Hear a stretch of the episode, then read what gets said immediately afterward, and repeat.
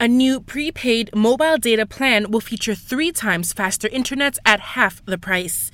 Earlier, Communications and Digital Minister Fahmi Fadzil announced this new Unity package, which is in conjunction with multiple telcos. He says that the package will be offered at 30 ringgit for youths, B40, senior citizens, the disabled, and veterans. The package will be available in February next year.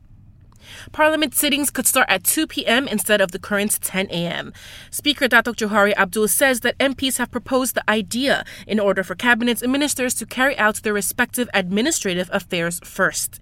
Johari also received other proposals, such as extending the parliament session and introducing leniency in the dress code. He adds a committee will be formed to look into the proposals.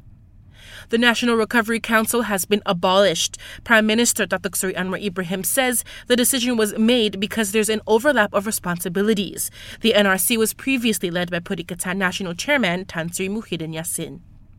The Selangor government will formulate guidelines for camping activities. This following the Batang Kali landslide that has claimed the lives of 26 people, including one man that was found hugging his dog. Met Malaysia has issued a continuous rain warning in Terengganu, Pahang, Johor, and Kelantan until tomorrow.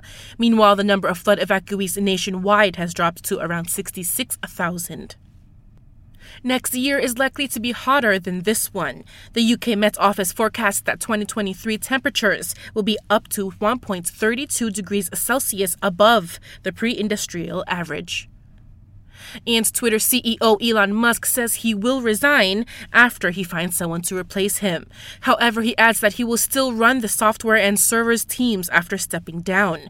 Earlier, the tech billionaire promised to abide by the result of a Twitter poll, which saw over 57% of users vote yes to him quitting the role.